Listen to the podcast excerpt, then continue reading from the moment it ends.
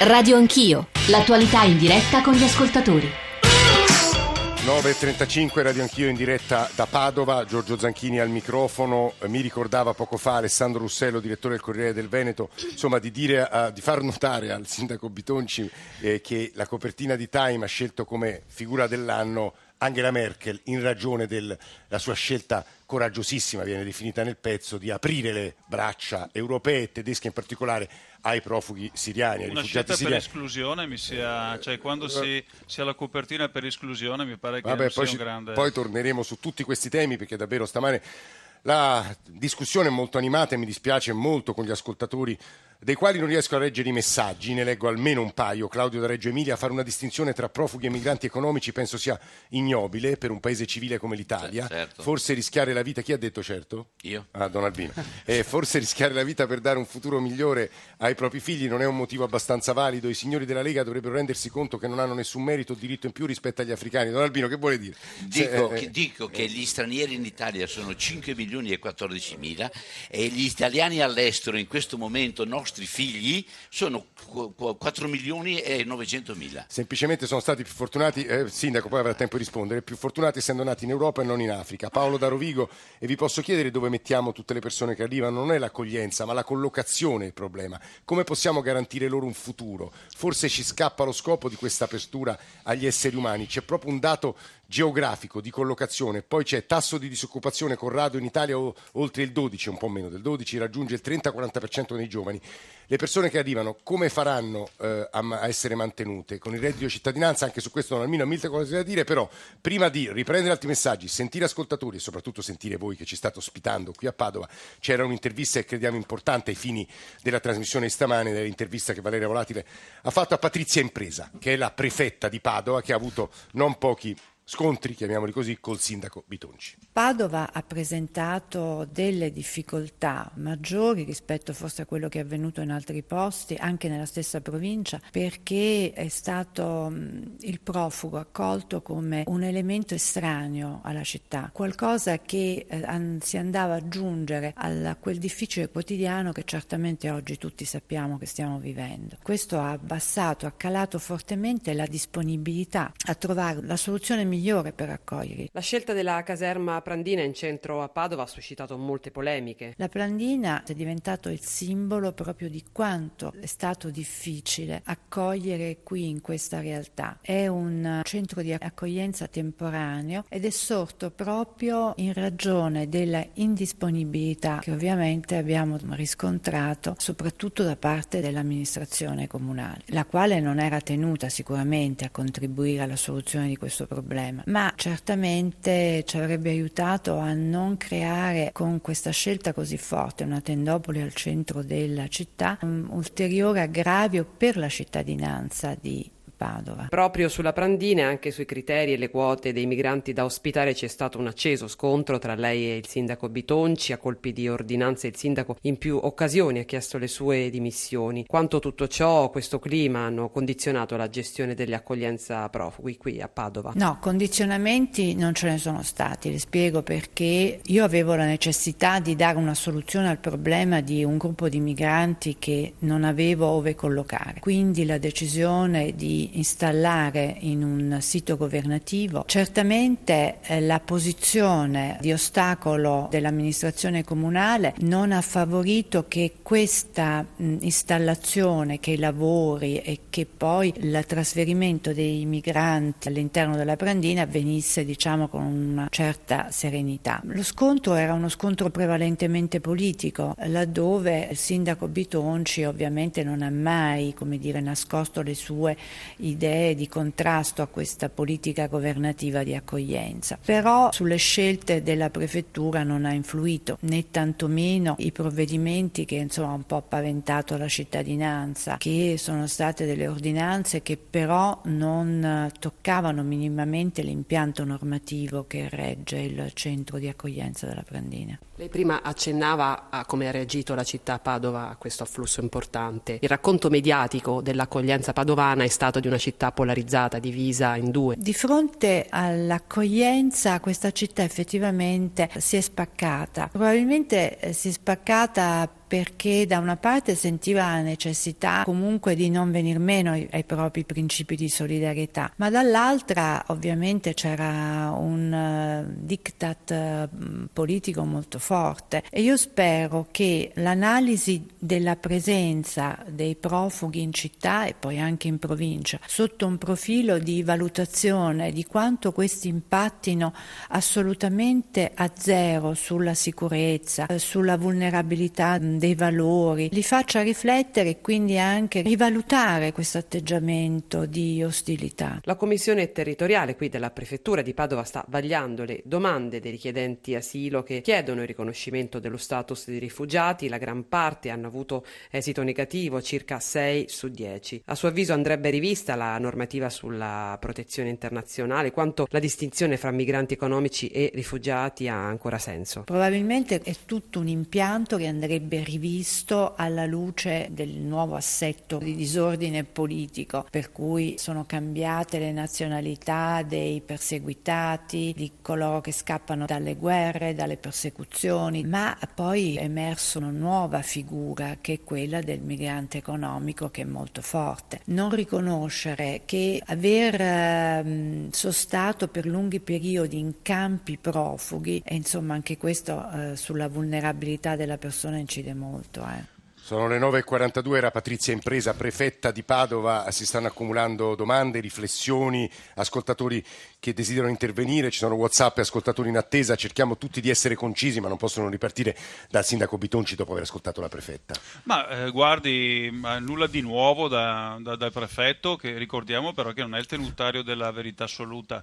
Cioè, nel senso il prefetto ha la delega da parte del governo, io penso che la responsabilità sulla mala gestione del tema dell'immigrazione clandestina e del tema profughi eh, sia un problema governativo mal gestito a livello centrale ma ancora peggio a livello locale perché mi pare estremamente evidente che il prefetto ha dichiarato anche con queste parole il fallimento della sua azione eh, ha detto lei stessa che i sindaci non hanno potere, non hanno responsabilità, quindi eh, puoi dire che è colpa del sindaco Bitonci eh, se c'è questa situazione a Padova, quando in precedenza ha detto che i sindaci non hanno la responsabilità della gestione dell'immigrazione Però potreste collaborare, ha trovato, ha trovato detto, le porte chiuse perché il sindaco non ha messo a disposizione le scuole, non ha messo a disposizione le palestre. Allora, le palestre sono per fare ginnastica, le scuole sono per i bambini che vanno a scuola, ecco, e quindi io non metto a disposizione strutture. Il prefetto si è mosso in tutta uh, libertà, eh, questa ipotesi di microaccoglienza. Eh, lei si è opposto giorno, addirittura... Io, io, io, io ho effettuato quei controlli che devono essere effettuati quando tu all'interno di un appartamento metti più persone di quelle che sono stabilite la norma. C'è una norma nazionale del 75 che dice che all'interno di un alloggio non puoi mettere più persone. Alessandro Russello, questo non... è vero. Vale anche per gli studenti? Norme. Vale anche per gli studenti per vale che anche, affittano a Padova le case in vale, nero? Vale anche per gli studenti, però non sta a me fare le verifiche, non sono la Guardia e di Finanza. Perché non ha verificato gli studenti, ecco. ha verificato i profughi? Io ho fatto le verifiche anche di carattere igienico-sanitario, direttore, cioè nel senso che secondo lei è, dal punto di vista igienico-sanitario, è a posto, visto che sono io il primo responsabile della no. città e non il prefetto nel caso della sanità pubblica? Ha ragione, sindaco. Ecco, e quindi ho chiesto a Luzzi di effettuare delle verifiche Però mi è sembrato strumentale di una, quel tipo di, di controllo. Allora, la microaccoglienza è stato un grande fallimento, diciamo la verità. Cioè, si è Però, stato sindaco, spacciato da tutti, Donaldino, posso farle una domanda? Posso è stato farle una spacciato domanda? come la grande fa... soluzione. Posso, sono state posso farle una domanda da giornalista, famiglia. sindaco? Alessandro lei, Russello, direttore del Corriere lei, del Veneto. Sindaco, posso fare una domanda molto semplice. Lei dove avrebbe messo i profughi, posto che comunque non poteva riportarli a migliaia da qui con gli autobus del comune di Padova. Che... Cioè, ho capito che lei non vuole che vengano no, qua, ma essendo ontologicamente gestione... ormai certo che ci sono i profughi, cosa avrebbe fatto? No, no, fosse stato lei un prefetto, cosa avrebbe fatto? Direttore, allora, la, la gestione di persone che arrivano come in America, come in altri eh, stati, eh, che arrivano con, lo, con, non lo status di rifugiato politico perché non è accertato e ci vuole un anno eh, per effettuare la verifica, vanno messi in un unico posto, vanno creati i campi, okay. i campi chiusi e non devono uscire da questi posti, devono essere verificati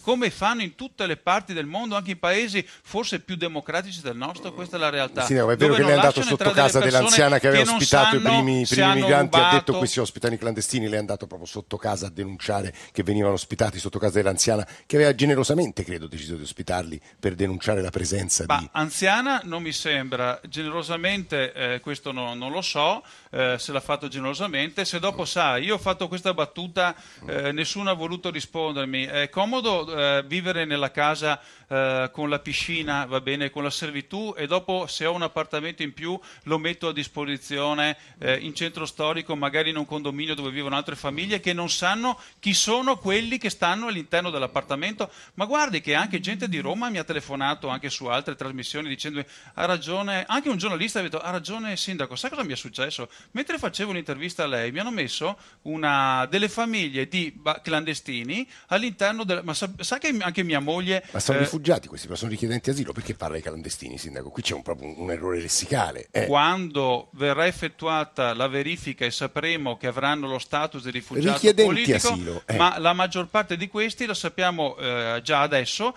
che sono delle persone che non otterranno lo, lo status e non sappiamo per, neanche chi sono. Mi permetta soltanto di sentire sono. altri ascoltatori poi Ma lei con pub... bambini e la famiglia, mm, adesso io eh. non so dove lei vive, a Roma, eh, a mm. Roma mm. ecco, nel, suo, nel condominio, nella casa dove vive, sarebbe tranquillo e lascerebbe a casa eh, la moglie e i suoi figli, sapendo che nell'appartamento di fianco ci sono 8-10 persone che non sa chi sono.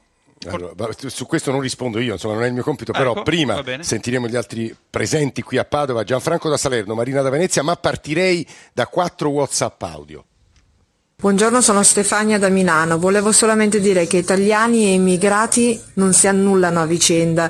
La crisi in Italia continuerebbe a esserci anche senza immigrati. Buongiorno, sono Ferdinando da Pescara. Vorrei dire a Don Albino che è giusto che se viene un ospite a casa mia io rinuncio a qualcosa che può dar fastidio o far male al mio ospite, ma se il mio ospite diventa stanziale io non posso rinunciare a vita, per esempio a mangiare carne di maiale, perché in quel caso pagherei solo io. Buongiorno, Cristina da Perugia. È sicuro Don Albino che i musulmani sono veramente interessati a non avere il crocifisso in aula? Buongiorno, sono Sabara Ibrahima da provincia di Vicenza, sono musulmano, sono nato in Senegal, i miei figli sono qua, vanno in scuola, a me non, non, non mi dà fastidio, non, non vedo perché l'Italia deve tirare via il crocifisso. Grazie. Beh, è molto interessante, Don Albino, molti ce l'hanno con lei. Don, ah, vabbè, aspetti, Don Albino, poi torniamo. Gianfranco da Salerno, buongiorno. Buongiorno. Prego. E niente, io volevo, secondo me la, la, la, cosa più esemplare che si può fare è quella di distinguere, come, come ha detto prima lei al sindaco Bitonci, eh, da rifugiati e da clandestini, la prima cosa, quindi di non fare questa confusione qua. La seconda cosa, il,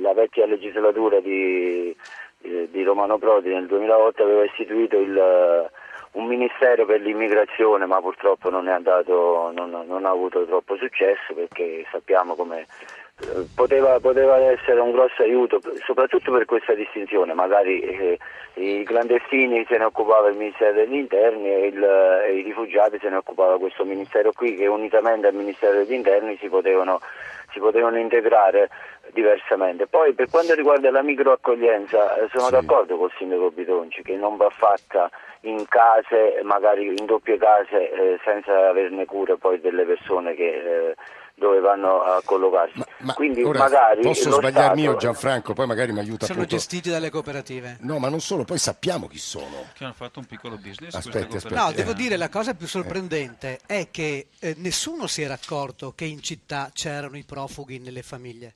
Nel senso che erano assolutamente quasi invisibili. Non è vero, per la segnalazione Eh, io abito a cittadini. 20 metri dalla casa Va di quei bene. profughi, sindaco, e ho scoperto che c'erano i Direttore, profughi quando lei è andato in quell'appartamento. Andiamo, andiamo No, no, ma guardi- assieme dopo, a fine di questa trasmissione, a trovare i condomini Sì, sì, che no, sono venuti in comune sono- a segnalarmi la presenza di queste persone Sì, no, che ma guardi, eh, io penso che il sindaco Bitonci, il sindaco Bitonci ha vinto le elezioni su un tema fondamentale e bisogna assolutamente ricordarselo e dargliene atto, sul tema della sicurezza, dove la sinistra aveva anche secondo me sbagliato, rimuovendolo. Quindi c'è una parte di città maggioritaria che eh, ha dato il suo eh, consenso a questo sindaco e quindi da questo punto di vista questo va detto, sia chiaro. C'è una, perce- c'è una percezione, c'è una paura, c'è la percezione della paura nei confronti della criminalità e Padova è una delle città più colpite, più complesse nei e più dati che avete difficile, dato anche sì, voi come certo, del Veneto certo. proprio ieri Pe- l'informazione però che Padova è una città una risposta Però- possibile Italia, al, al meno fenomeno e alla paura. Però diciamo che c'è un'altra parte di città che invece, nonostante tutto questo, ritiene che si debba comunque affrontare il tema dell'accoglienza. Poi il tema del, del micro, del microaccoglienza è uno dei temi. La mia domanda, sindaco, prima era proprio però cioè da anche- qualche parte, magari, bisogna comunque metterli. E il muro che c'è stato tra voi della Lega e i prefetti Certo. ha creato questo cortocircuito non solo a Padova, a Treviso Allora- e in Veneto in No, particolare. aspettate un secondo, Se io permettetemi vado- anche per, parte per Se io vado in uscirne, America sì. a fare un viaggio e mi viene l'influenza e vado in ospedale, mi chiedono se ho la tessera o l'assicurazione. Invece una qualsiasi persona che viene in Italia, anche da clandestino, se ha un problema di qualsiasi tipo va in ospedale e viene accolto. non lo trova Ci nobile, sono Bitonci, livelli, è la grande sono dei livelli di acco- No, Eh. ma l'integrazione c'è già, questo volevo dire. Cioè l'integrazione c'è già nelle scuole, c'è già nella sanità, c'è in tantissime cose l'integrazione, quindi non creiamo Mi del- per- per- dei falsi permettetemi di fare un'ultima c'è cosa. Sentire Marina da Non Venezia, vero, poi. Indy, Pap, Don Albino e poi chiudete voi due. Marina, buongiorno. Buongiorno, io ho mandato un messaggio perché sono influenzata e ho la voce molto giù, spero che si Non si senta. preoccupi, sì, sì, sentiamo Io, io volevo dire a Don Bizzotto che dialogo non significa, secondo me, rinunciare alla propria identità anche religiosa, tradizioni e simboli che tanta importanza rivestono da sempre nella vita proprio degli uomini. Questo non è dialogo, è rinuncia. E secondo me è anche una mancanza di rispetto per la popolazione, la maggioranza, io penso, per cui queste cose sono molto importanti, molto sentite. La mia proposta è di fare una preghiera interreligiosa, per esempio, pensiamo di farla qua adesso, proprio come elemento di eh, co- co- condivisione insieme con gli altri, ognuno con- per come si trova e fa. Potrebbe essere anche mangiare assieme a fine d'anno, iniziare il nuovo anno man- mangiando assieme con varie etnie, anche questa. Voglio dire, andiamo alle esperienze, andiamo alle cose Sì, concrete. Per realtà, quanto riguarda eh. il crocifisso in aula, la questione è venuta fuori molto prima dei musulmani in Italia, è venuta fuori ancora negli anni se- 68, 70, Per i laici, se vi eh. ricordate. Per i poveri laici, Sul, eh, sul- eh. sul- sul- sul discorso del- della legge italiana, del, ehm, quella dell'11 febbraio, aiutatemi un attimo. E, e l'altra cosa, la clandestinità, Bitonci. Maroni come l'ha gestita? Anche lui l'ha gestita come adesso, cioè c'è sempre stata. Il governo italiano Hanno non ha mai fatto una, una legge di riconoscimento, ha sempre fatto una legge di eh, come dire, Respingimento. te- respingimento, la, la- la- la- la prima fase. E tutti i- i- i- gli immigrati in Italia vengono tutti dalla clandestinità, con tutte le, le cose che abbiamo fatto, con i flussi e le altre cose, ma eh, mai stato riconoscimento Do- immediato. Don Albino, fermo. Allora, in, the, in the Pap, mi faccia c'era- hanno parlato pochissimo in the parola, Pap. eh. L'ultima parola. Andiamo alle cause delle migrazioni, andiamo a vedere perché ci sono le guerre, chi vende le armi. Perché noi gli andiamo diamo a una vedere, mano nel paese andiamo- d'origine? Perché non andiamo una mano Perché a non nessuno- vendere le armi all'Arabia Saudita, agli Emirati, Arabi Emirati, e facciamo gli affari e poi ci lamentiamo. E sono 11 milioni di siriani che sono in giro. Andiamo Sono a vedere perché c'è la fame in Africa. E, Diamogli perché è vero là. che l'Africa viene in Europa, ma l'Europa c'è già in Africa, la Cina c'è già in Africa, gli Stati Uniti sono già in Africa. Allora che cosa facciamo con gli altri? Cioè, a me pare che volere un mondo diverso significa avere la, la capacità, la concretezza di accettare che le persone Eh, siano Don Albino e Sindaco Fermi, dove in the dobbiamo. pub, il vostro punto di vista, in the, sulle cose che avete ascoltato. Allora, io sulla questione del- dell'immigrazione, sui richiedenti asilo, perché eh, finché non, non gli viene data una risposta sono ancora richiedenti asilo, credo che la questione sia ancora più grande anche dello Stato italiano, perché è una questione a livello internazionale e non credo che si placcherà per, i- per- per i venti insomma, che tirano nelle altre parti del mondo, perché è impensabile che non, arriva- non arriveranno più profughi, per esempio dalla Siria, se la Siria è martoriata dalla guerra. Io concordo con Don, con Don Albino nel dire che appunto le, le soluzioni sono- devono, devono essere anche a livello internazionale, le soluzioni perché se continuiamo a curare i sintomi e non andiamo all'origine non, non si arriva ad una soluzione definitiva.